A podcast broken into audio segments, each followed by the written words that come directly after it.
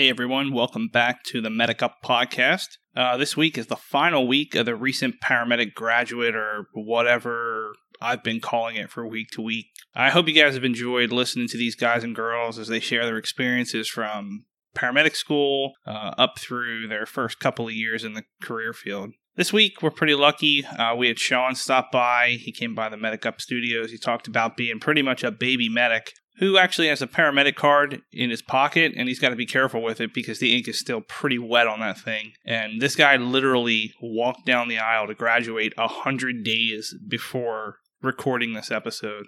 Is probably one of my favorite episodes to date, which is mostly due to uh, how open Shawn is and how sincere he is about uh, his past life experiences, his medic school experience, and the job experience, and what he expects to get out of it. I I have no doubt uh, how far this guy is going to go because you can tell um, he's he's willing to put the effort into it to get a lot out of it. Uh, and if you're a student listening to this, uh, whether you just started or you're partway through your EMT or your medic program, I really think you can relate to a lot of things that Shawn talks about um, being away from his family, um, the time commitment, uh, the stress, um, and just wanting to do a good job and then, you know, tr- beginning to learn as much as he possibly can once that initial initial education's done. So, guys, give it a listen. Um, thank you all for listening. Uh, we passed a thousand downloads this past week, which is like 999 more than I thought I would ever get. So, if you guys keep listening, I'll keep creating. Uh, you guys feel free to contact uh, Medic Up uh, either by leaving a comment here through the uh, through the website, or you guys can search us on Facebook at medic.up.podcast and leave us a uh, Facebook message, post on the post on our feed, send us a, a, a PM or something like that with what you want to hear or who you want to hear, and uh, we'll do our best to get them on. So, guys, again, thanks for listening, and uh, here's Shawn. So, give us if you give us as much background demo on yourself as you want to. All right. Well, my name's Shawn White. Um, I've been married for 15 years to the same person. uh, I have two children, uh, nine and six years old. I work for a busy EMS system in the upstate of South Carolina. Uh, grad- a recent graduate of the paramedic program here at Greenville Technical College in 2017, right? 2017. 2017. Correct. And so I've been basically operating as a paramedic for about right at three months. Three months. So, and if people have been following along with the project, uh, the basis of this is they've been my graduates from my cohorts, and I can't claim you. Uh, right. Sadly, I can't claim you because I was gone. I was I, I had left. I had left the college. I had went back to the uh, the county as a training officer, and uh, but now I'm back back to the college. But you're the you're the baby graduate, the baby medic, and the perspective is what I'm looking for. So, well, I mean, I did use you know come to you a lot for advice and pointers and you know because you were you had a lot of experience with with the way things went here, so right. Try to get all the input that I could get. And I'm always I'm always around. I always appreciate it. No problem. I always give out the give out that free advice. so, what uh what brought you to EMS? What brought me to EMS? Well, honestly, I I started out as a driver for a convalescent service. You know, just driving the wheelchair bus. I fell into that role because a good friend of mine that I grew up with recommended me. He's like, "Hey, man, you've been looking for a, a job." Uh, and and just putting food on the table. So I fell into that driver spot. What were you doing before? Construction. Construction. I did, well, I did tile work for about seven years. Tile work and nothing, nothing, no, no ties to EMS, public safety, fire, police, nothing. Nothing. Nothing. Laying tile. Laying tile. And then somebody said, "Go drive the ambulance." Making good money, and then the bottom fell out of the economy, and I needed a place to work. The, the, the construction just really wasn't there, and my friend, my buddy was looking out for me. He's like, "Hey, they need a driver. You have no experience right now in this field. Come on over." So I did. Started driving. Did that for about a year. One thing led to another. I was like, "Hey, I need to get certified as an EMT." What's the next step? Right? Yeah, I got to. I got to take that next step. Um, the people that I was working for were very generous, and you know, gave me all the encouragement to go do that. Uh, So I did. Went to EMT school.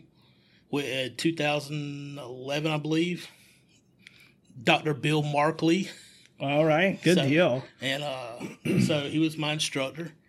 Uh, went through that, worked for about, I guess, five or six years in the convalescence, not 911 service. And I had my eye on medic, but I wasn't quite convinced that that's what I wanted to do yet. I knew there's a lot of responsibility. There's a lot of stuff that goes along with it, a lot of training, a lot of dedication. And more than anything, I realized that if you want to be a medic, you got to want it. Right. And I wasn't convinced that I wanted that during that time period. when you were and not to downplay anybody, but when you were doing working for convalescent services, were you like, uh, this is good enough or I wish I could break into the 911 end and the 911 end in this area is the you know only as a medic or was it stuff like that or I mean, I, I, whenever I got my EMT, like I was, I was really wanting to get into 911. okay But at the time, the the service that I wanted to work for, which I want, which I work for currently now, yeah, you couldn't get a call back from those guys, especially as an EMT especially as an EMT. They only hired a select few, and they were at the top of the game. mostly intermediates. Absolutely. yeah. And so you you had to be very had a lot of experience and they you know know you different things you know requirements. And i tried. I tried two or three times to get on with the job that i have now. Mm-hmm. It just what it just didn't open itself up. And you know as soon as i the very first callback that i got for the place where i work now i jumped on it because i Right. wanted my foot in the door that's where i wanted to be because the reputation alone All right, we're gonna come back to that, but uh, we'll, we'll get the, well. You know what? Before we get to the school stuff, you got a job at that service, and you got a job as OST, right yeah i started so- off just stocking trucks operational support technician in our logistics department or the logistics department of EMS. And uh, what were you there? You were there probably about a year, right out of year. and right at a year because I remember the day that you got the full time spot, which was four or five days before paramedic school. yeah and I remember a conversation that took place in logistics where what did I tell you? What did I what was my free advice? I, I think it was along the lines of "Have you lost your mind?" And I your- said probably not the best idea in the world to work a full time EMT job at this service while you're going to paramedic school. I'll say it now. You were absolutely right. it was So- very, very high stress. And time consuming. Absolutely. Time consuming. So, all right, we're going to hit some more of that in a little while. Okay.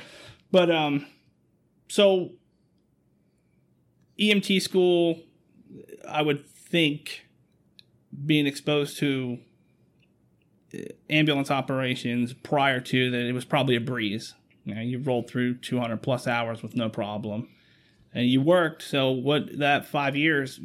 What do you think you gained from it? Do you think you gained anything from it, or Uh, was it just like? I guess I get a lot of people saying, "Well, granny transfers. What am I really getting out of it?" Well, you know, I got out of third service transfers. I when I did that, I got out of it. I learned assessment. I learned. I learned. I learned lab values as an EMT because I would- again back in the day before electronic medical records, they would give you the big chart from the from the nursing home, and then you know I had a forty five minute trip to whatever doctor's office or outpatient, whatever, and I would read through it and be like, oh, great. And over time, I understood what lab values were, what was high, what was low. I'd go home, I'd look them up, I'd look at my patient, I would. You know, I wouldn't just sit in the back of the truck. I would actually do a physical assessment. I would take blood pressures and you know do what you were supposed to do. Absolutely. Yeah. I mean, and I've said this, especially looking back on it now, I learned how to interact with patients, something that you can't be taught in a classroom. Right? I learned how to take a blood pressure bumping down the road.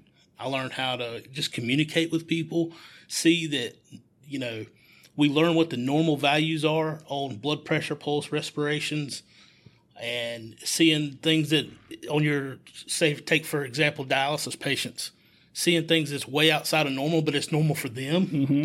And being able to recognize, you know, I, I think it started me being able to recognize sick versus non sick Right. Absolutely. uh, navigation, um, you know, the way around the city, how the ambulance, like you said, operations, how it works, what buttons do what, how the maps work, you know.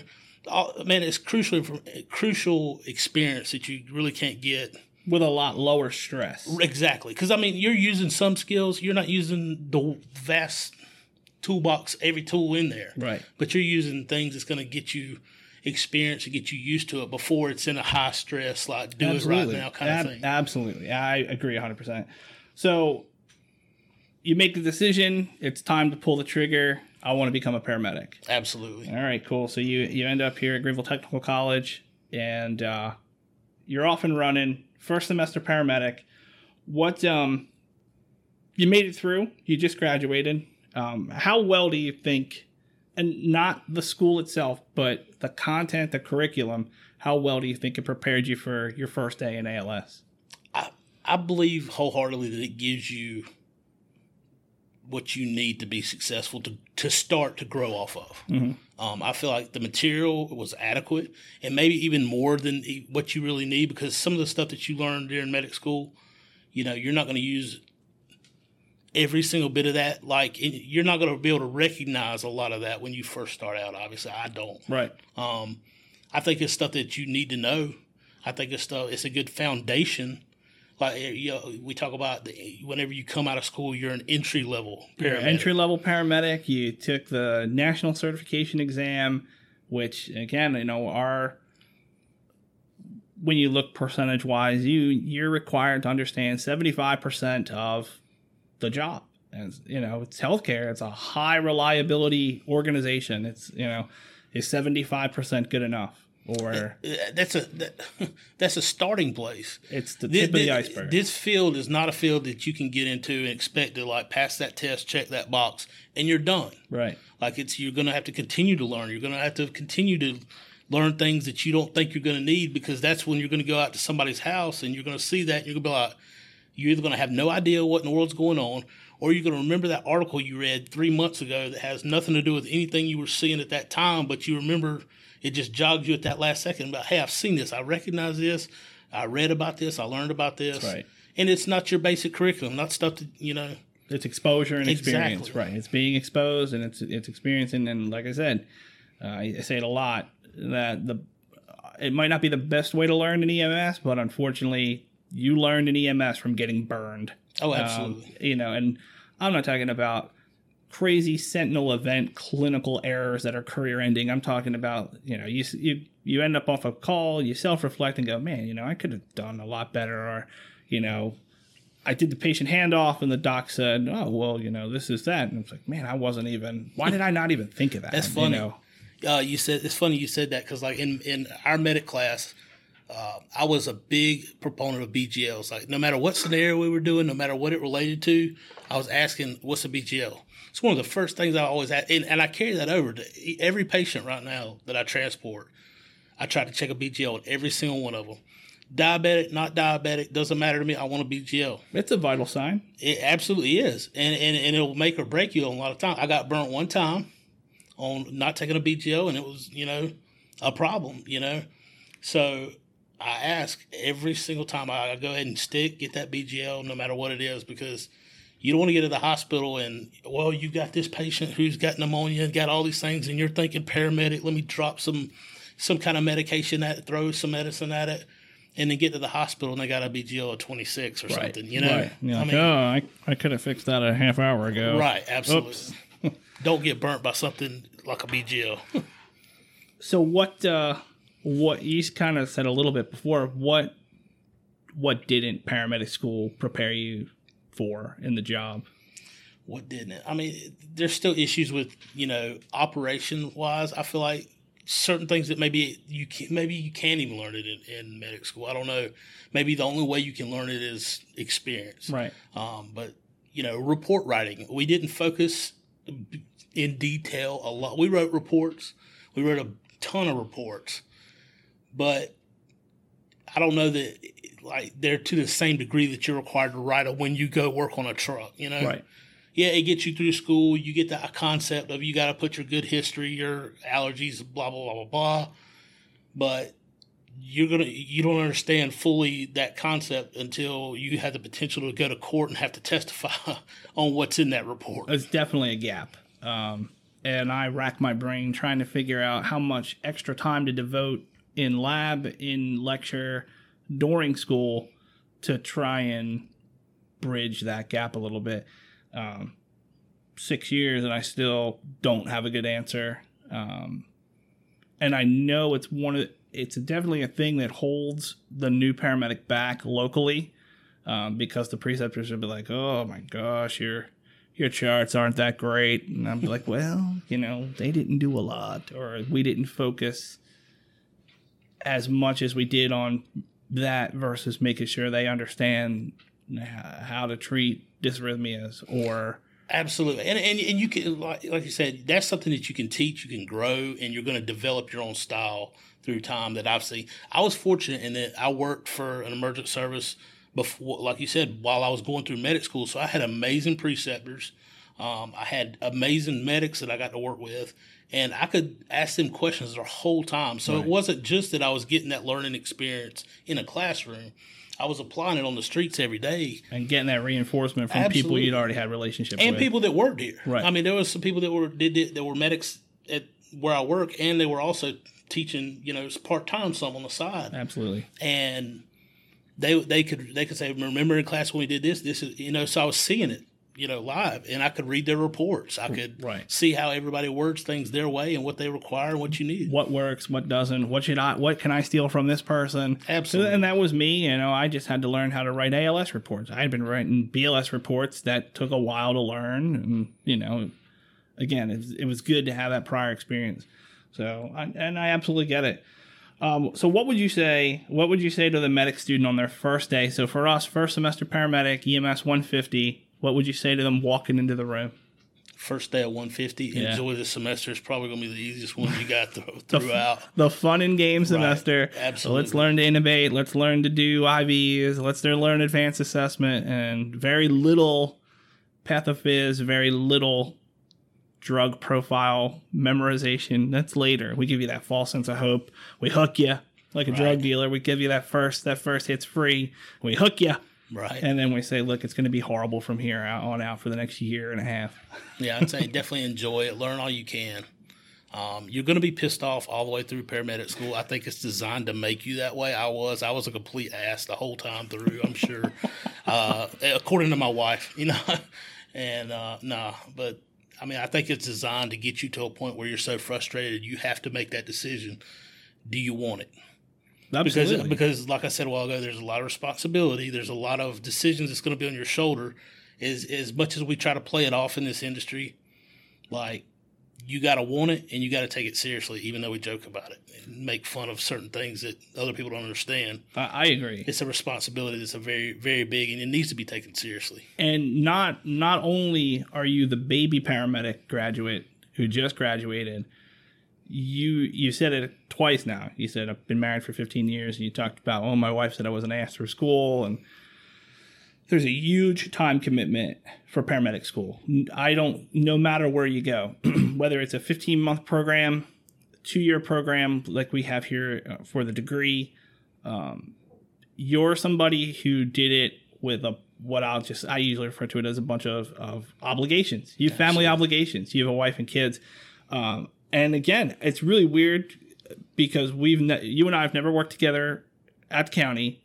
I was only involved in a few classes during your paramedic school. I think I taught med math, maybe capnography. I remember. I, I don't remember all that, but um, I absolutely remember a ton of passing conversations that I had with you over at the county, mm-hmm.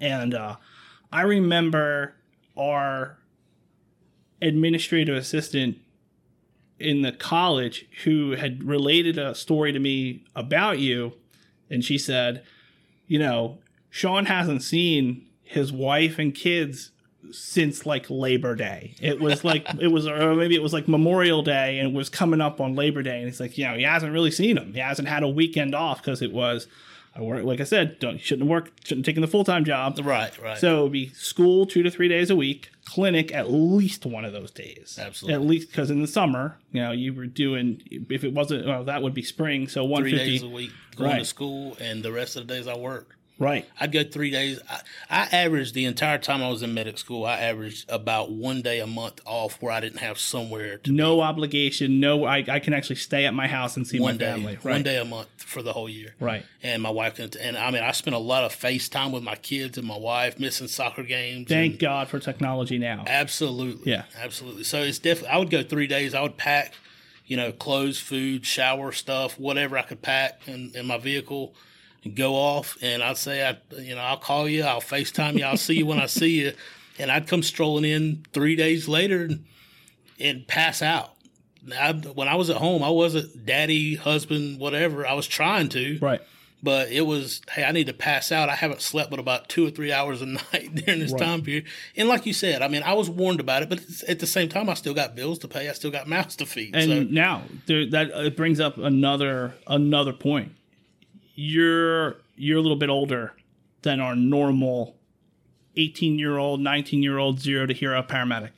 Okay. 34. 34, married for 15 years, kids who are old enough to be what I would say self sufficient, you know, babies. Um, they know when you're not there. Oh, absolutely. They know when you're not there. Uh, you know you're missing out on stuff. How did you balance it? Like, what did you, what did you, between- you said- you said FaceTime and stuff, Right. Yeah. FaceTime. I mean, if I had, I mean, I I probably could have studied more while I was in school. I don't think you never study enough, but I sacrificed some of the studying time to try to make it to some events. You know, mm-hmm. the the awards at, at school, the soccer games. Like, obviously, there's no way you're going to make all of them, not even half of them. But I would go to there and I would, you know, explain to them, look, you know, Daddy's trying to get done with the school, and they understood, and they were like, they were very supportive of me during that time period. That's good. Um, I mean, they knew I wasn't there, but they understood why. And I just kept reiterating that it's for a short time and the day will be here. Right. And I make up for I try to make up for that now. Right. Don't just lay out not to go, you know, to their, their events and whatnot, but always make a present. Because, I mean, you know, if I destroy my family because I'm never around, even after medic school, Right. then, I mean, why do it at all, you know? Right. That's why I have a hard time with all the people who work three and four jobs, and you, you know, I, I see it, and it definitely, it's definitely on the paramedic student side. In the back of my head, it's very, it's, it's unhealthy. It's Oh, yeah. unhealthy mentally. It's definitely unhealthy physically, and and again, you know, not as a selling point or anything ever, but our our curriculum has a lot of extra hours built into it. We don't do the minimum that the state requires. We do well over it. Um, and uh, we put out a better product, my opinion, obviously. And I've said it before. I don't, I don't graduate entry level paramedics. I graduate. I probably graduate a second year paramedic who still has to get through their first year. But I've heard it. I've heard it from area employers you put out you guys put out a great product. And again very validating but again at what cost you know? Uh, you know in the back of my head it's a man I, I pulled Shawn away from his family for 24 months. Uh, and, and sometimes it's kind of it's kind of tough to think that but again lucky good support system your kid your wife your kids understand which is which is good. And again you know some of these people it's hard to be sympathetic when the paramedic student who's like yeah i have a car payment I'm like, Right. yeah i'm like okay cool you got to pay your car pay your cell phone bill um, your parents still pick up your insurance and they're paying your rent so what are you complaining about again Right. it's, real, it's really difficult to uh and, and again like i've said it in in the past you know, I, I, I, uh, that was me. I had no attachments. I had to pay. For, I had to pay to put gas in my car. I had to pay monthly rent and my cell phone bill, uh, and food. But I live with four other dudes. Um, but within two years, I alienated myself from them because I was never around. If I wasn't, if I wasn't at work, I was on a ride time. If I wasn't at a ride time, I was at a clinical. If I wasn't at a clinical, I was in school two to three days a week. Uh, and you know, like I said, they would just stop asking after a while, like, "Hey, you want to hang out?" I'm like, "I have to do paramedic stuff. Sorry." Absolutely. So, but I so I get it, and that's good. And you know, you made it through it. Uh, I've met your family, and they're awesome. I, I met them at graduation. I thought you know they were super cool. So I'm definitely good. dedicated to the cause. You know, I'm dedicated to it. But like, I mean, I've al- and I would tell my wife this. Look, you know, I'm I'm dedicated to what I'm doing. I love what I'm doing. Um, but I can always get more. I can always get more money. I can't get more time. right, So you got to spend it wisely. right, And I decided that you know paramedic school was worth the the sacrifice. My family supported me in that. Went through it, and I'm happy with the outcome so far. and I think uh, a lot of the younger the younger students without that worldly experience and extra responsibility, I don't. It's funny to watch them complain um, and and be like, look, and this guy over here who's been away from his wife and kids for three and a half months trying to get IV sticks and, and advanced assessments. Stop. Compl- It's really hard to be sympathetic to you. Just Right. go. You know, go home. You sleep in your car, uh, which we've had. We've had plenty of students who come off of a shift. They sleep in their car. They show up to class for 0900. And we've had a few students who went on a break and didn't come back because they fell asleep somewhere in our building. And I, I tried to take a nap in the parking lot when I was in med school, walking to the car. I just laid down. I was like, man, I'm exhausted. Right. And But- again, super that's so unhealthy it's not It even is, funny. And absolutely and that's is. as a student and it carries over into our jobs and we, that's something EMS has to work on. Absolutely. All right, so you, you pep them up first day of EMS 150. How about now? They're walking down, they're at pinning or they're at graduation. What do you tell them? What's your what's your free advice for them? My free advice: two things that I can think of just off the top of my head. First thing uh, that was told to me was, "It's not your emergency. Don't make it your emergency. Do your job. Keep rationale. You know, keep keep a logical balance on what's going on. It's not your emergency. Don't make it your emergency, but treat it like for what it is. It is somebody's emergency. And number two, don't be don't be scared to uh, afraid to fail. You're gonna fail. You're gonna make mistakes. It's going to happen. If you can't understand that, maybe it's not for you. I mean, like you're going to fail. Learn from it and push forward. which is uh, absolutely you're absolutely right. So a lot of ems people and public safety people will say up front i'm a type a I'm type a personality. I know a lot of non-type a personalities in ems the, but they also a part of that type a yeah i have command presence. The emergency stops when i walk in the door because i got this. But sometimes you don't got this. Right. and at the end of the call you got to do you got to have that intrapersonal conversation. Not interpersonal not you and me. It's got to be me and me. And it's like did i did i lose control of that? Or was there a better way? Or man that was definitely not how i should have approached that. The next time i'm faced with it i would do xyz It's dangerous when you can't be honest with yourself Absolutely. about what's going on. You can't grow like that. and those you watch those people you do watch those people grow and it, it's poor uh, and they do they're the ones who want to shift blame. They want to explain it away. They want to rationalize just to rationalize and no matter they know they know they did it wrong but they're going to tell you why it wasn't wrong at the time and how great they are. Um, and again detrimental down the line unfortunately. Um, it, it does catch up. I've watched it catch up with people. Um, so, and again, I think it's probably something we should be fostering in school a little bit. And I try and do it in lab with the structured debrief, but uh, you know, try and push that out to the preceptors and say, look, man, make them, make them think after the call. Don't just be like, hey, Shawn, great job on that call. Get in the truck. It Right. needs to be like, hey, I think you did really well on that call. Tell me what you think. And then it starts getting you into that rhythm of, well, if you put me on the spot, I would, would say, yeah, you said good job, but I think I could have done better here. Or, yeah, I thought I did really well on that assessment, but I, if I had to go back and do it again, I would have added this. And, Yeah. and then you watch the preceptor go, wow, I didn't even think of that. You know, yeah, but you're right. Let's try that on the next call, which is good because you both get something out of it. That's what I did all the way through. You know, all the way through medic school. I do it to this day. Right. And uh, you can ask uh, one of the person, one person that absolutely. Uh, I would do this back and forth, and it, it may even during the call, the questions off my partner is Alex Zongron. If you could talk to her, ask you could ask her right now.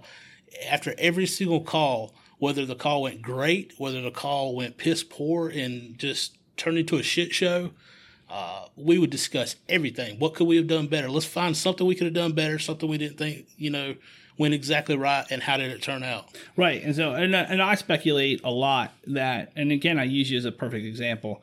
Uh, baby medic, but you're a worldly dude. All right. You've had life experiences. You didn't come into the job at 19 years old um, with like everything is puppy dogs and ice cream.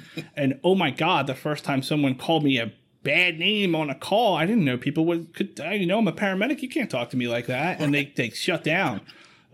They called me an ambulance driver. The whole time I was thinking, like, look, dude, I've been I've been called uh, a lot worse by a lot higher class. Right. you. I've been, So, I've been, I used, to, I used to tell people that all the time. But I, hey, look, I've been called worse by better. Get in the truck. Right. I mean, Yeah. let's just move on. Yeah. We're better than that. Yeah, last time I checked, you said you had chest pain. Don't don't worry about what I'm doing over here. Let's go. Let's go help you. Right. Yeah.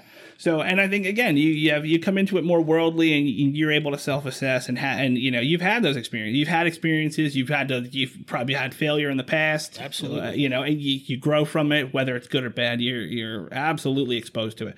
So I see that as a very big difference between groups of students. So I tell my wife people are designed for this kind of work. I feel like I was designed to do this kind of work. Like it just fits my person. And I think maybe that's why I love it. I've done jobs where I just, you know, fast food jobs or, you know, whenever I was a teenager on, you know, construction jobs. I mean, I've always been able to adapt to what I, you know, whatever put food on the table, whatever I could make another buck doing. But I, I wasn't happy with what I was doing. right. And I mean, obviously, I'm not happy all the time with what I'm doing now, but most of the time I am, and I love what I do. I'm jealous of that. Right? I'm absolutely jealous of that. This is all I've ever done. All I've done is EMS. Uh, all I've ever done well. I mean, even there really hasn't been too much outside of EMS that I've ever done um, besides teaching, which is EMS related. Right. Um, cool. You got to be awesome. happy, man. You got to. I, I, that's one thing that I've I've learned over the last ten years, probably, is find if you're going to spend all your time doing something, find something you actually like to do.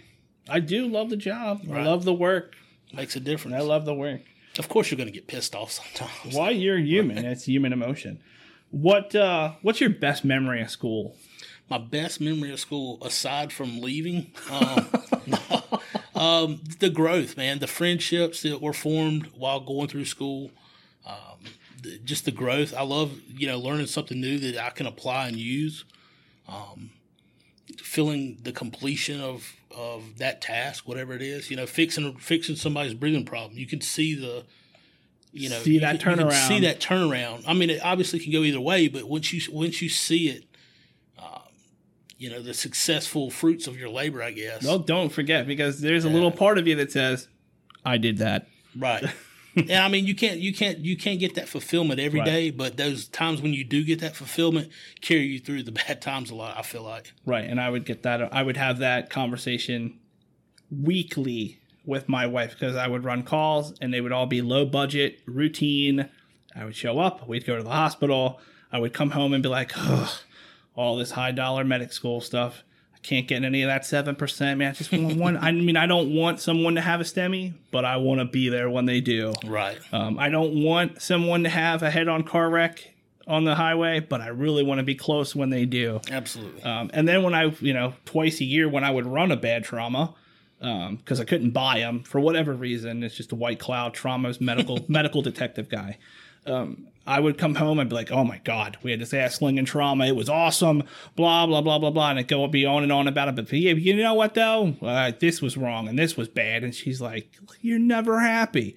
It's it's I run routine calls and I want to run high acuity. You run come home, you run high acuity. Yeah, you now you run too many high acuity. I was like, yeah, but I keep going back. I love the work. Absolutely. So again, you know, you people they always say people complain because because they want to make the place better. They want to make the job better, and I I truly believe that. And again, everything you just said. You are the picture of adult learner. You wanted to learn a skill that you could use when you walked out of the classroom door because it's like, man, that's great. The theory is awesome. I'll get that. I want to go. I want to turn that breather around. I want to juice up that diabetic and, you know, move on. So, Right. Make a difference. absolutely. What's your worst memory? Oh man. um, There's a laundry list, right? well, I mean, you, like I said, man, medic school's designed to make you mad, piss you off. I think, if not turn you into an alcoholic. I don't know. Maybe all the above. Uh, my worst memory, man, just being so exhausted and tired all the time. beat down. If, that feeling like you know, I listened to some of the other podcasts and I can agree with some of the things that was stated, and I was impressed with with uh, Rita's. Like she inspires me. My, She's my, I always think of that. she's so great. Like, um, I just want to add that in there, but uh, just being tired and exhausted and feeling inadequate because I don't think uh, there again, medic school gives you so much information. There's no way in the world you're going to grasp all of it. Right. And I'm like, if I can't grasp it all, I'm not going to be adequate to do what I need to do. I'm going to forget something when I need to remember something. I'm going to, you know, I'm going to fail. And yes, you are going to fail, but you grab enough of that information to be, I feel like, a little better than what you have to be to start out. and the rest of it comes in time. So just that feeling of inadequacy and tired and down and like it's never going to happen and you're never going to get there. Right, and just not understand. You're not. If you think you understand a concept, and then maybe that test grade's not so good. and Absolutely. you start questioning yourself, and you have a lot of self doubt, or you go out on a you go out on a ride time, and you're like, man, you walk you walk into it, and you, you meet your preceptor, and you're like, dude, bring it on. I'm gonna, dude, I'm gonna my job tonight. Wow, you, I'm gonna do it. And then you get out there and you, you're missing the IV. Your brain's working like way faster than your your your hands are, your eyes are, and you always get that one. I mean, I remember one time in school, somebody handed me like I was on. I was like, guys, I'm gonna make you guys think I'm so awesome tonight, and they handed me an EKG strip, and I was like, oh, it's AFib all day, and they're like, yeah, you're done. And I was like, well, it. Afterwards, it was definitely not AFib. It was the most normal, normal sinus rhythm ever, with a patient who was really with no symptoms. And they're like, "What did you say it for?" I was like, "I don't know." And they're like, "So you're not thinking?" I was like, "I guess not." And they're like, "Well, paramedics need to think." And I was like, "Oh, all right, crushed. I need to Humbling go. experience. I need to go study more, or I should maybe take a breath and count to three before I answer a question." And then the learning experience. And then when I say fail, you failed the call. Like when you screwed up where I went to school, where you, you, you messed up the ECG, didn't care if you hit the IV or you knew what the diagnosis was. Oh, you missed a lethal, what they would count as a lethal rhythm. Like everyone should be able to hit AFib from across the room. I was like, well, great. Highest I got on that call was 74. Done. Failed. What am I going to do? That's now I got to make up for it. You failed the battle, not the not the war. Not the know, war, right? Uh, man, uh, one of my preceptors, my FTO, whenever I was at EMT, told me um, after I became after I got my medic, he said everybody wants you to say, don't just sit there, do something. But he said, I want you to know something. He said, don't just do something, stand there. right. Somebody wrote an article with that. I don't know. I, don't- awesome. I don't know where he got it from, man. But it was it was crucial because like we had this severe I know breathing problem. Uh, I'm thinking, okay, well, I can throw some albuterol at it. I can throw some, you know, if it get, I can throw, you know, CPAP at it if I need to. I got Solu-Medrol, mag sulfate, you know, the whole Yep. gambit. Yep. Was you know high flow, put an end-tidal nasal cannula on them, and transport emerg, and then put the monitor on. And she's also in SVT. And Right. like, okay, well that changes things just a little bit. right. Um, you know, so you don't get that tunnel vision. And he's like, sometimes you got to just take a step back, assess everything that's going on. Even when there's 30 people in the room, 10 firemen over here, and, you know, whoever whoever's there, take a step back and don't get zoned in. Right. There again, making it your emergency. You're getting so worked up about Right. what's going Absolutely. on. It is serious. It is Absolutely. serious. You got to do something. Right.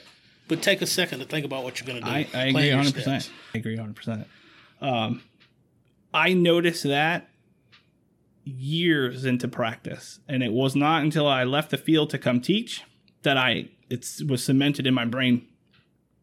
When I started taking the students to the local emergency department, which was awesome because we got to treat the most high acuity patients and I didn't have to carry them down six flights of stairs. And they came to me. I didn't have to go to them. And I was working in a well lit area with all the equipment within arm's reach.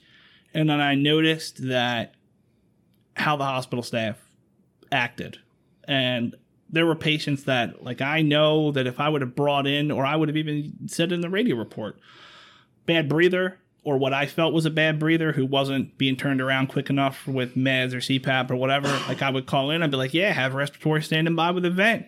Yeah. And we'd get there and I'd look at the therapist because you know, we're your friends. And I'd be like, unask yourself from that uh, stool, man. I'll see you in, you know, room two and we're going to tube this guy. If I would have had five more minutes, I'd have done it for you. And he'd be like, all right. And I was like, no, you don't understand. Get the box. We're doing it now. And he's like, yeah, okay. And you come in, you do your handoff. The doc comes in, therapist comes in. They're like, uh, yeah, you know what? Uh, we're gonna go ahead and try a uh, hour long albuterol. I'm like, dude, I just gave him three albuterol. We need to you tube this guy. He needs our side. I would have done it myself. I'm gonna drive around the campus and I'll go back and do it. And uh, they're like, yeah, yeah, we're gonna give him albuterol. Hour long albuterol. Then they put him on BiPAP and it turns him around. And I was like, whoa, but you should have RSI'd him. I, I came in here, my hair was on fire. Why aren't you doing anything? And then I was like, wow, we rush. We really rush. And I, it's in our name, Emergency Medical Services. And we're like, oh, bad breather didn't turn around with CPAP. Tube. Done. Tube. Wait, maybe we should just step back. let's maybe albuterol's just it's medicine. It's not magic. Let's give it a couple minutes. Let's Right. let's see. And uh, you know, I'm watching this poor guy breathe hard for 45 minutes, but you know what? He's not going into respiratory arrest. He's not dying. I was like, wait, wait, wait, wait, wait. You know, we rush. We are rushing, and I think we rush, and I think we miss stuff, and we miss out on being methodical, and maybe we're trying to help. I got to get the IV for the nurses, or I got to get this done before I get to the hospital. I think that's why we, we rush. And I, like I said, I don't have 20 years experience or nothing like that. But I, I honestly believe the reason why sometimes we do rush is because we have seen that person go from how we find them to all of a sudden just crash like Right. that. And you remember that and you ca- and you make an extreme out of every situation. There's, Right. there's not a, uh, you know, a bad, worse. If I get the line, he won't go into respiratory arrest. It's it's it's like you know we, we take it to the extremes Right. sometimes you know, and it makes us get in a hurry. You know, I agree. And I agree. like you said, take a step back and look. You know, how important are mentors coming up, whether it's through school, through life, through that first year of practicing as a paramedic? having people to speak into your life is crucial. Mm-hmm. Whether it's in EMS, whether it's just in your personal life, just how you're conducting yourself, you got to have people that are outside the situation that that you trust to speak good things into your life. Mm-hmm. Um, I think that's that's crucial. Uh, I haven't always had that, but I have I have been fortunate, like I said earlier, you know, have great mentors that I can I can go to. I trust that give me great solid advice in EMS. Right. Um, you know, I have I have friends that I trust to speak good things into my life. So I mean, I, I honestly believe that having mentor, having somebody outside the situation speaking in, is critical in this field. Not necessarily your paramedic FTO or, you know, even. Funny you say that. um, I actually didn't get an FTO right now. um, I, I like I, they always put me with strong medics right now, uh, but I didn't get your generic like titled FTO. Right. You know, I've worked with some senior medics who's who they've been putting me with during this time period. Um, people that, that have been doing it a while that have been able to help me out. But I think, like you said, the, a mentor, you know, doesn't necessarily just have to be an FTO. It could be anybody who's Doesn't you- even need to be in, in EMS in the career field. no, it doesn't have to be. No. Just somebody that you trust. And, Right. and I don't even think it like a mentor should be your spouse. Like I don't think you can have that. I think you need somebody outside of the situation, outside of your life. You know, as far as you know, outside of the situation, look speaking in. Right. Um, that, that that will be very realistic with you and say, you know what, if you're screwing up, we'll be like, hey, look, you're screwing up. Right. You might want to think about this because they care about you Right. and they want to see you do better. I don't think you can grow leaps and bounds without that. Right. Do you, do you have a mentor? Do you have somebody you would consider that? I, I do. I, ha- I, ha- I actually I think I have more than one. You know, Okay. friends that you know that I trust to speak into me. That's good. That's real good. And do you think it's benefited you? Absolutely. Definitely in that first year. Oh yeah. All right, Oh yeah. good. So that kind of will move into a couple other things. So for you, when did it all kind of did it click or has it clicked? And, and when I say that, I, I've talked before about having that EMS epiphany. Is some people get it or they have it during maybe the last semester of school.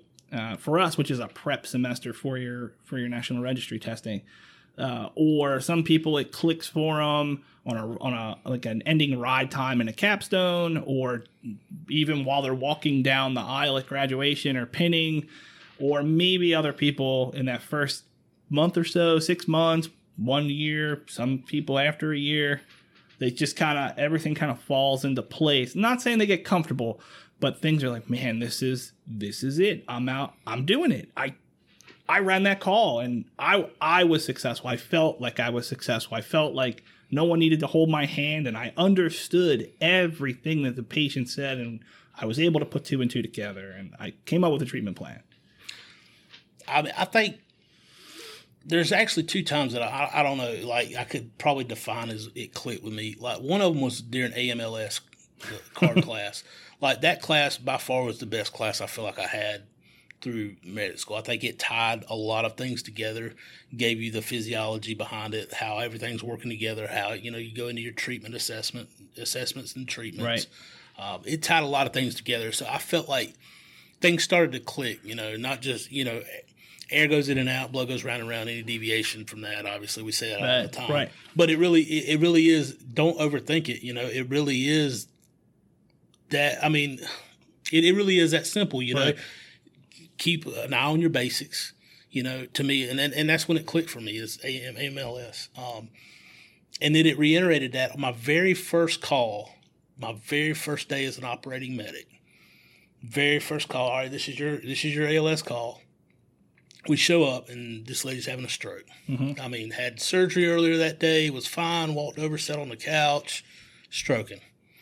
And I'm like, okay, let's get I'm, muscle memory kicked in. Okay, well, let's get you know, let's get our pressures, get our BGL, let's do this, let's get a history, let's get our meds, blah blah. You know, the gambit. Um, you're doing trying to do an assessment. She can't follow you. She's looking up to the left, stroking, you know, stroking. All right, let's get her on the stretcher. Let's get her to the truck and get her to the hospital. It's within our window. It didn't realize really at the time until we got in the back of the truck, hey, this is your ALS call. you know, this is your deal. Because I'm used to slamming the door, get up there, and being an ambulance driver. You know, you know what right, I mean? right, right. The responsibility stops Right. at the back door. And I'm like, oh my god, this is this is on me. My, Right. my partner said, "You need anything else?" I'm like, uh, I'm good to go. Right. Slam the doors and off we went. It's a lonely feeling. It, it is, it is, and then muscle memory takes over. That that training you get it, it, in class. You know, you start your IV, you you maintain, you know, monitor vitals, start training, you know, do everything you have to do, and then tell tell them when you get to the ER. You know, I mean, give your report. And and that was on point. I felt like when I walked away from that, and I can't say it for every call. Right. Obviously, there's there's pucker moments a lot these days, but for that call, I walked away from it after the hospital, feeling like there there's nothing that I felt like I would have changed. right. Now, somebody else may have looked at it and said, "This is one thing." The doctor asked me if I had a phone number for the family. I did not have a phone number for the family. What family? Right? I sure don't, sir. But they're in the waiting room. Right. So, like, I mean, and and I guess that's the humbling part of it because I thought the call was flawless. Like, Right. I, I didn't miss anything. And then the doctor's like, "What did you? Why didn't you get a phone number for the family?" And I'm like, "You know what? I didn't. I didn't. Even, There's like, really no answer I can kidding me? give right now that does not sound wrong when I say it. exactly." And I'm No matter what I say. everything was perfect, but I didn't have that phone number. Yeah. And that's the only thing I took away. But it clicked for me because I was like, I, at the end of the day, I managed that patient to Right. the best of my ability and Right. used my training. I, I was happy with it. I'll polish it later. Right. I made it. I absolutely Right. made it. And that's what it's about. It's about making it through that first call. That's good. Awesome. Um, I call the first year a survival year. First year, I always tell you guys, uh, Facebook every year, graduated, great. And I always tell you, good job, well done. I know where you work. You have your work cut out for you. Now the real learning starts. Um, and it's the survival year. And I stole that from teaching. They talk about, I, so most, if most people don't know, um, this is really, a, eh, it's not really a second career, but um, I was originally, when I came out of school, I was going to be a teacher. And I hated it and I walked away from it. I didn't like being inside. I like EMS a lot better. And uh, they used to talk about that first year as a teacher is your survival year. It's because you're overwhelmed. There's 25 kids in a class. You're learning curriculum. You're doing a ton of work at home. And if you can make it through that first year, you can start developing yourself as your own teacher and you can figure out what works, what doesn't. And you become you, you develop you. And there's a ton of parallels that I saw immediately through EMS and uh, I stole it. And it's a survival year.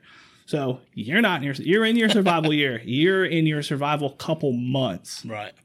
but you came in with a ton of experience. So what do you think of what what did, tell me about your survival year? So far, I mean, the last couple months, like I said, I, I've continued to learn. Continued, like I, I look at every medic that I work with, whether they're considered by the general consensus to be a great medic, a sharp medic, a smart medic, a horrible medic, a lazy medic, or whatever kind of medic they are. I feel like I can learn something from all of them. Right. Um, like I said, I've worked, I've had the fortune, been fortunate enough to work with great medics, and I can take experience from that and say, look, this is what I want to do. I want to take something from this, and I can work the one with some of the folks that maybe aren't considered that great medic or that strong medic or whatever, and maybe I can see some things that maybe I don't want to do. Right. So I feel like I can take something away from everybody, and if throughout this survival year, I feel like it's gonna, you know, develop habits that's gonna extend throughout the rest of my career. I definitely lean on, uh, you know, there's so many people that I work, so many strong, and you're well aware of this. There's so many strong medics that I work with. I, I, I can't say enough good stuff about a lot of them. The majority of them are phenomenal, um, and so I just try to stand close enough to them to some of that stuff to rub off. rub on off, me. right? Yeah, I, right. and I think you, and you know, I think you have a a special case yourself because you don't have an assigned FTO, uh, which again, the training and education guy side of me says, "Ugh, I'm fit." You know, I would be failing you if I'm not giving you biweekly evaluations and closely monitoring your progress for five to six months. The educator realist side of me says, you know what? That's how I did it when I came up as an EMT. You weren't you weren't afforded one person to ha- hold your hand Right. for six months, and you got to experience this person, that person. This is how so and so writes a chart, or ooh, I like how she writes that. I'm going to use that. I'm going to add that into my repertoire now, or oh hey i used to do this when i would start a line and i saw someone do this. I'm going to try that. You know what? That didn't work for me. I'm to i'm to forget that. But somebody else i'm going to do this. And you start building. You build you fill that tool you know out of school just the very bottom of that toolbox is filled. Now all of a sudden you can start adding to it um, and what works for you, it's, I always say it's like telling a joke. Um, someone tells you a joke and you retell it, you remember the punchline, you remember the important parts, and then you might tweak it a little bit and make it your own when you retell it. It's the same thing in, in, in pre-hospital care. You learn the you learn the basic building blocks, you struggle through school, you pass your entry level. Now all of a sudden you start to build, and and that and honestly that is that survival year. So I think you're probably more fortunate that you get to see who you want to be like, who you don't want to be like, what works for you, what works for other people might not work for you, what works for you might not work for other people, um, and just having that that variety of interaction. So a lot of people back in the day, we used to say the part timers kind of had it really well because they would work with tons of different medics, different Right. attitudes, and just you'd see them over a year just become their own person and it was great sometimes it was awesome and you'd be like wow where did you learn that oh so and so should oh hey i bet you work with so and so i know he does that you know like that's their signature right And I mean, I, I may get an FTO after they hear this. I mean, you know, no, I mean, I don't know. And like you said, though, I mean, I get to work with different people. Mm-hmm. Um, if I, I'm, I'm pretty straightforward though. Like if I have a question, I'm definitely going to ask. Right. If I, if I need clarification, like I'm not, I'm not too proud to just, hey, you know, call for code five. If I, if, if it's, if it's so far out there that I'm so stumped that I'm in a, I'm on a, I'm on a block. I, I'll call for code five. Right. That's what they're there for, man. Right, You know, right. come on out here and ride in with me. Even if you just sit there and just be like, I don't know, make me feel better about right it. You know hand, what I mean? hand There's- hold there's- shoulder right. rub pep Hold talk I all you need- need Every once in a while, I need my feet rubbed too. I don't, you know, I'll return the favor one day. right know? right right right Um, absolutely, but I, I mean, I don't have a problem. I, I'm comfortable in my skills. I'm not comfortable every on every call yet, though. You know what I mean? There's still that that fear factor. how uh well, well no so fear I, I i like talking about fear a lot. Uh, I, I think fear as a new medic regardless of experience keeps you on your toes. Um, and it keeps you most of the time from making uh, was uh, career ending clinical errors or errors in clinical judgment. And i think that's good. Um, and I don't. I love when people say, "Man, I was scared. I was terrified." Like the new medic, I was terrified. I was terrified on that call, or I was terrified on my first ride. I always ask people. So now you've been doing it for a while, and on the the third service, the transfer side of it, you know, you have prearranged trips. Somebody usually calls you on your cell phone or, or, an, or an old Alpha pager or whatever. But you came into local EMS. We didn't have tones anymore. So the radio just kind of alerts, or the com- or the MDT, the computer just bloop bloop, and then all of a mm. sudden you go on a call. So when we had tones, I used to ask people, be like, "Hey, when the tone goes off, did your stomach do the little flip flop thing where you Oh, got yeah. really excited?" And you're like, "Ooh, gunshot!" Yeah, Right. Absolutely. Uh, did it? Oh yeah. I mean, it, How about when the computer alerts now? Does it do it? Oh man, I tell you, it's funny that you even said something about that because on my ride time, I rode with a, another local service here, you mm-hmm. know, emergent service, you know, not far from here. And whenever any status change in any of their units has it- like their own scene or at the hospital, anytime there's a change, their computers make the sound that our MDTs make once we have a call. Right. So I would hear that go off and I would jump up like, all right, time to go. Where are we Right. going? And Awesome. they're like, no, that's not even us. That's a whole nother truck. They, they're at the hospital, you know. And I'm like, dude, that's so frustrating. My my anxiety's kick, you know, kicking in. It, was it? No, listen. Was it? Was it really anxiety or was it excitement? I think it's a little of both. Like, I mean, and I would, I don't know if I would call it anxiety. Maybe it is just excitement. I mean, You become hyper alert. Yeah, right. you- I mean, it's your time. senses kick it's in. time to be a student now. right? Yes. Yeah, and I mean, I can't. That's why I can't work nights because I there's no way I could take a. I, I can't take a nap or sleep as long as that radio is close because I'm always expecting to go off. That's you know? it. That's exactly what I'm talking about. That is yeah. exactly what I'm talking time. about with the tones. Because I remember as an explorer, we'd be sitting in a big, you know, sitting in our, our common area, and another truck would get a call, and I'd be up there like, "It's not us. Sit down." I was like, "But I want it to be us. Right. Let's go." And they're like, "It's not us. Sit down." I was like, "All right, great." And then I do it again. They're like, "That's not even us. The fire department. Sit sit down. down." Sit down. Calm down, buddy." And like, you know, I would watch people do that as I got into the career, and it honestly it brings me joy to see people do that. Now, there's a really weird thing. There's a time that goes for me. It went away Right. and you, and you think, well, maybe I'm really comfortable. And I, I've, I've said it a lot before. Uh, At year five of ALS for me, I was bored, bored to death. There wasn't a call you were going to excite me on. Oh, gunshot! Yeah, like my proby's running down the hallway of the fire department, and I'm wrapping my food. I'm like, oh, we'll get to that because we're just going to go plug the hole. Trauma center's four minutes away. We're going to be great, you Right. know. Um, and it's not. I don't know that it didn't excite me, but it wasn't. It wasn't 16 year old Chris the Explorer. Ooh, stub toe. Let's go. Get the get the cape. Get the cape out. Get in the ambulance. Let's go. well, I mean, we, we run. Uh, sometimes it gets redundant. I mean, you you're on your seventh, eighth call of the shift. Yeah, yeah. You you haven't been able to make it out of the parking lot of the ho- local hospital before you get popped with another one. Calls You- holding. You, barely had time to pee. You know, there's calls holding. There, there's always another call. There's always going to be the next thing. You have to find ways to keep it. Like, like I said, I enjoy it. Right. I enjoy being able to help people. I also, on the opposite coin of that, I get frustrated. We show up, you know, somebody's got chest pain, you know, they might be having a, you know, MI or whatever. Let's get out there and see what's going on. We get out there and they just need their prescription filled. Right.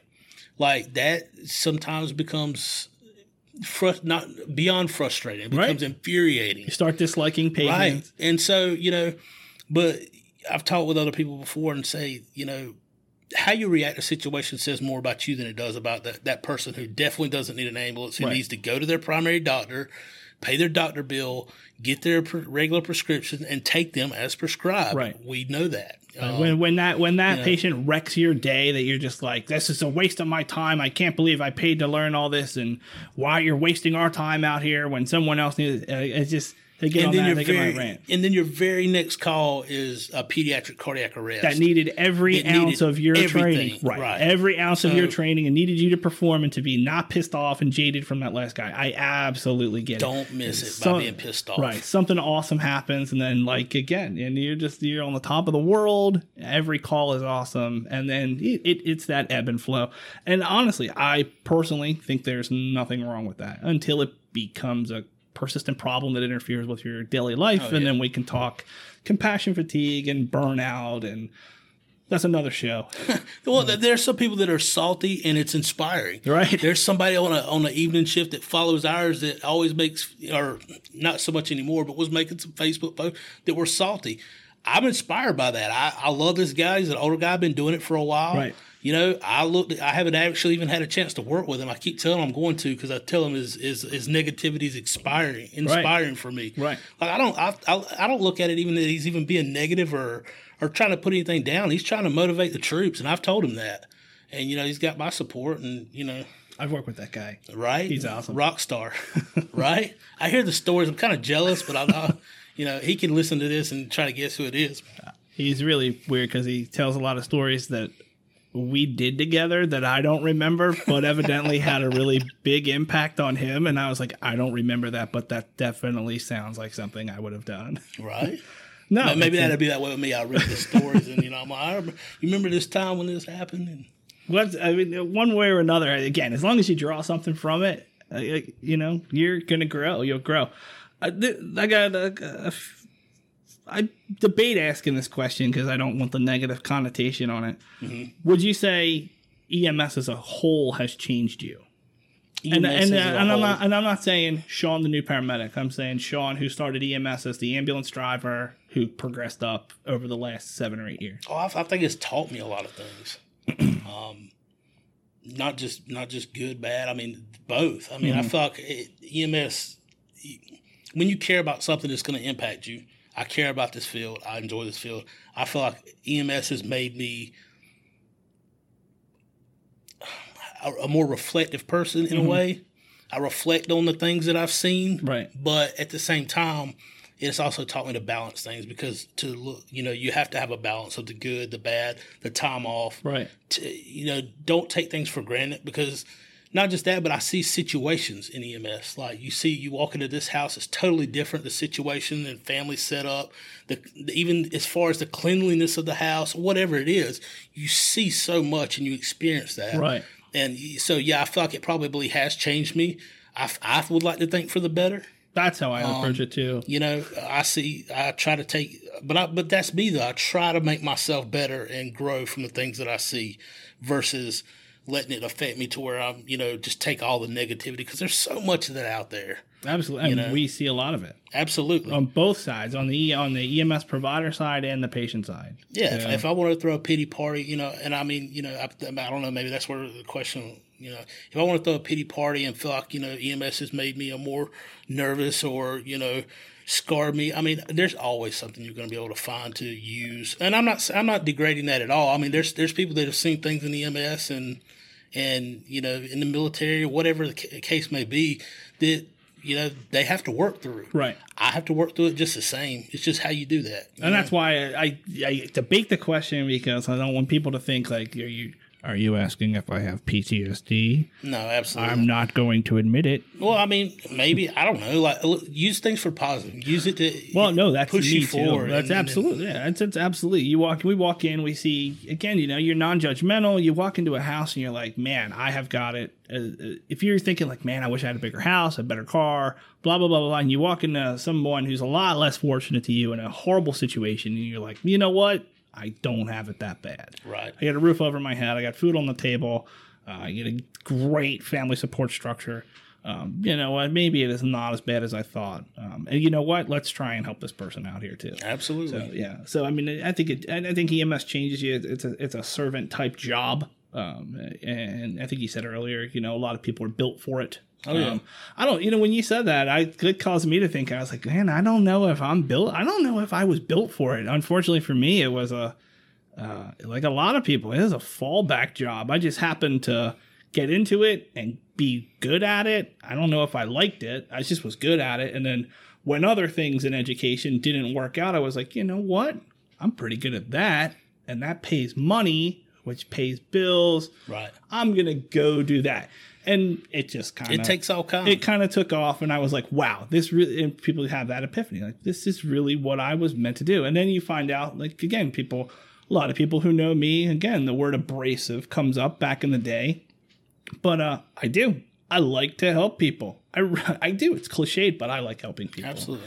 Even the ones that piss you off, you you, you I like you helping them. them happy. yeah i like helping them i like helping people when they're when they're sick um, so what's what's next for you where's ems going to take where do you want to take ems and where do you think ems is going to take you Oh man, I'm really enjoying it right now. Just trying to, like you said, I haven't been doing it long, you know, I'm trying to enjoy it, learn, grow. Um, obviously, continue my education. I don't know if that is gonna. I've looked at already into you know maybe getting a bachelor's in emergency management, or my brother's been telling me about going to PA school. He's like, you need to do it. You need to do it. And so, I mean, I don't know. I don't know that I'd be happy in that setting, and I'm enjoying what I'm doing right now. Um, I don't know if I'll last 30 years doing this. I don't know. I mean, good grace. I can't, I don't know. Some people have, some, some of the guys working with us now are, you know, you know, sit in their 60s. mm-hmm. So, I mean, it, it's possible. I don't know. We'll see. that's good Um, just enjoying myself, trying to learn how to learn, form those friendships, and do good. In a little while, you'll be teaching people. Right? They'll be riding with you, going, "What can you show me?" show, showing my work. Awesome, awesome, man. Any other thoughts? Nothing burning. Nah, man. So, so far, so good. I, I appreciate you having me on. And I appreciate you coming on, buddy. man. This is absolutely. I think now, I think I got. I'll say for every one of them, but like, oh, this is my favorite episode now. yeah, But uh, it's good to have it's good to have that fresh perspective, and you- you're not you're not you're a new medic. You're not new to EMS, Right. Um, so it's good to uh, you're not new to the system up here, which is awesome, uh, and it's good to get that that no BS assessment. Right. So, and again, worldly adult learner. So it's a really cool. In fact, I would also think that, um, not to put words in your mouth, but it was probably difficult for you to sit in that classroom of younger high school graduates, zero to hero, entitled generation Yeah. you know, and you're the adult learner with wife, kids, and it's like, ah, let's get this done so I can get out there and start earning and do this and do that It on was. top of all the other stuff. So, Definitely was, and and my group was we our our ambulance group name was the old timers because it was the three oldest ones in the bunch, Right. And um, you know, and I had a great group. Some TJ and uh, Brandy, uh, we had a great group, the old timers, and we were we were the only ones that were married with kids Right. and, and whatnot, and um, we just kind of stuck to. We would always talk about the whippersnappers and you know how tough they must have it. And like I said, this is medic school is designed, I think, to make you mad at stuff. And everybody in my medic class is probably like, "That guy was such a jerk." Man, I don't know You know. that I designed it that way, But but, we, but we it just have kind fun, of happens. Right? I mean, happens. you know, you have fun too. You grow and learn, and I mean, it's it's there for a purpose. And we had some good times and fun too. I mean, you know, you got to make everybody think it's horrible, and, and in a lot of ways, it can be. It is what you make out of it. Oh, because it feels better at the end when you feel like you've overcome it. Oh, absolutely. Oh, my God, And every, and you think you want people to relate to you, and everybody's like, look, they would tell me, I can, I can hear Helms now. You ain't the first one to go through it. Stop posting about it on Facebook. You know, and I'm like, you're absolutely right, but you're gonna have to hear me whine and bitch and moan and Right. complain about it until I get out of right, it. Right, because it keeps me going back. Right, So, exactly. We didn't have Facebook when I went to paramedic school. We just Stone compl- tablets. we just complained to each other. right, yeah, we just complained to each other or anybody else who would listen. right, absolutely. Awesome, man. Well, I appreciate you sitting down. Absolutely, Um. I loved hearing all that stuff, man. It's good, and I really do. I think a lot of people, if they're if they're real about it, they can draw some parallels to their experience. And I, again, if you're a student listening to this and you're getting through paramedic school, this is this is the motivating guy right here. Awesome, man. Thank you. Yeah, thank you.